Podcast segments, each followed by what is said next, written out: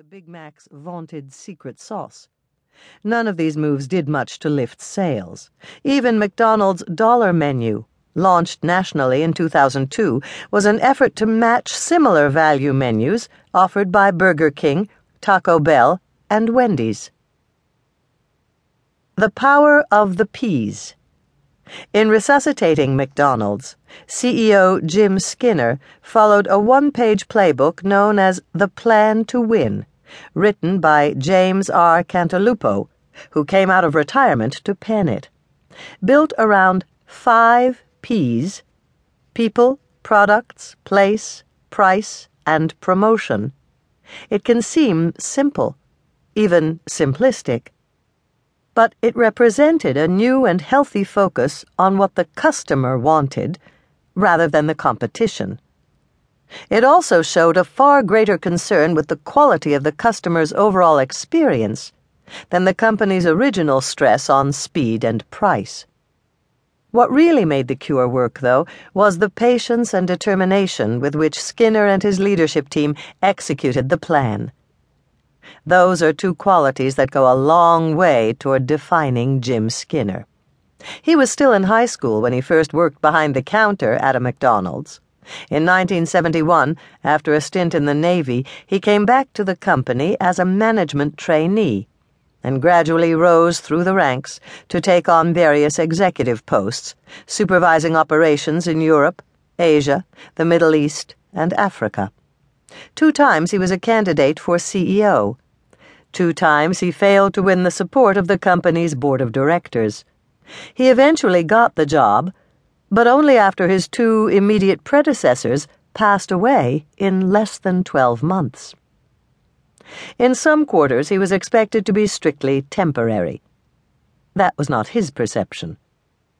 I didn't think I would be CEO, he told Crain's Chicago business, but I always thought I could be.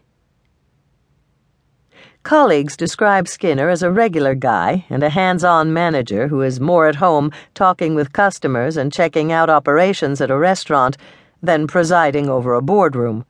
His preferred lunch consists of a plain quarter pounder, no ketchup, mustard, or pickle. He stays fit, still able to hold his own with much younger players during an occasional pick-up basketball game. In high school, he made the wrestling squad but at five foot six inches, the basketball team was out of reach. I've been shooting over big guys my entire life, he once noted. The plan to win was already the company's official roadmap when Skinner became chief executive, and he immediately announced a leadership change doesn't mean a strategy change. He did, however, put together his own executive cadre to carry out that strategy picking some of the company's best leaders. The Field of Dreams Plan. The company's approach to product development had been essentially helter skelter. Market research and product testing were rudimentary. We were more willy nilly then, Skinner told a Business Week reporter. The attitude was, we'll make it, and they'll buy it. But Skinner and his colleagues recognized that this field of dreams approach wasn't going to lift the company out of the frying pan. They proceeded to build up the food studio at company headquarters in Oak Brook, Illinois. It now houses dozens of chefs, food technicians, and market researchers, and there are sister studios in Hong Kong, Paris, Munich, and elsewhere. In extensive market tests, Possible new products were graded not only on sales, but also on the margins they produced and their ease of preparation. One of the major factors driving the fast food business since the 1990s has been consumer demand for healthier choices on the menu. Critics took aim at high calorie staples such as the Big Mac and the Quarter Pounder with cheese.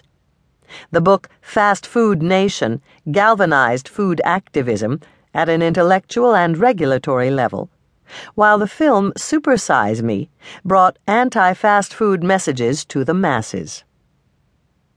McDonald's responded by adding healthier options to its menus, providing calorie counts, and promoting the chain's offerings.